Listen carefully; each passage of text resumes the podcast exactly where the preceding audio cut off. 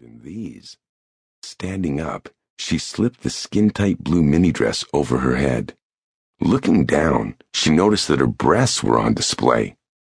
The dress was cut so low that the top of her bra was showing. This damn dress showed more than it covered. Sighing, she leaned against a tree that was surrounded by a bunch of blue flowers with long stamens poking up from their centers and cascades of long, graceful green ivy. So confused with what was happening, Alice pushed off the tree she was sitting on and went and followed the path leading deeper into the woods. As she was about to take her first step, the ivy came to life. Wrapping around her ankles and up her arms, it pulled her back to the tree trunk. Alice began to struggle wildly. All the pulling and struggling only made the ivy wrap tighter. Once the ivy had her securely bound, it pulled her legs apart and her arms back. "Oh my God, what's happening?" Alice whispered to herself. The blue flowers came to life. They wiggled up her thighs, tickling as they went. Once the flowers had reached her upper thighs, she could feel their long, furry stamens tickling the love triangle that was hidden beneath her panties. Although terrified, the tickling began to affect her. Alice's struggles lessened as the wiggling stamens continued to work themselves up and into her panties. Her panties were soaked, and as she dropped her head back onto the trunk, she slowly began to pump her hips back and forth, rubbing her pussy against the maddening little stamen. Soon after, more little stamens began to wrap themselves around her panties.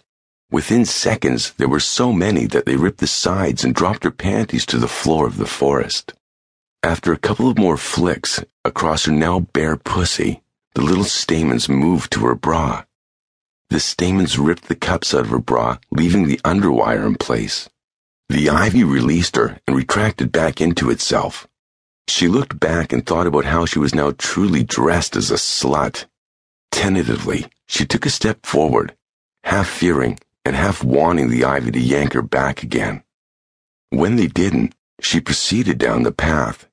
It was a little odd. She could feel her pussy lips rubbing together as she walked. The friction felt so good.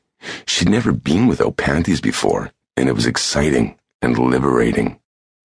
"Damn those stamens. I wish those flowers had finished what they'd started," she growled. "God, I want to come," she moaned to herself. "There is no one here. No one would know," she said aloud.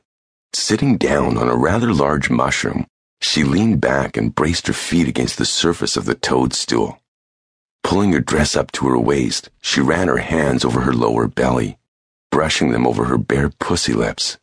Rubbing her fingers in a circular motion over her outer lips, she slowly pushed down on her closed lips, putting pressure on her clit.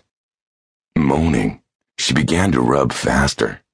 A cool breeze brushed over her as she rubbed harder. Opening her eyes, she looked up into the vivid blue sky above her.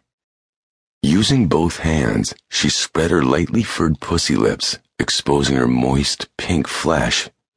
Dipping her middle finger into her overflowing well of wet, she could feel the tight walls of her pussy contract around her finger. Slowly moving her finger in and out, Alice began to fuck herself. Clenching her eyes shut, she inserted another finger inside of herself, tickling the sweet spot deep inside of her pussy. Using her thumb, she flicked her swollen nub. Her juices dripped out of her and flowed down her fingers. Her pussy was so wet, and she could hear the wet squishing sounds as her fingers went in and out of herself. She was so close. She could feel the spasms starting in her thighs and her ass.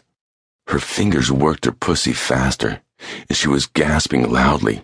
Pushing up with her heels, she let the waves flow over her. This was an intense one, and it seemed to last forever. As the peak ebbed, Alice relaxed her body down onto the soft toadstool. Pulling her fingers from her drenched pussy, she rested her hand on her swollen outer lips. Smiling contentedly, she opened her eyes again and let out a blood-curdling shriek as she stared into a pair of startling green eyes. Leaping off the mushroom, she hurried and righted her clothes. With burning cheeks, her baby blue eyes stared into a pair of eyes that seemed very focused, but not all there. The funny thing was, that was all she could notice right then. Shaking her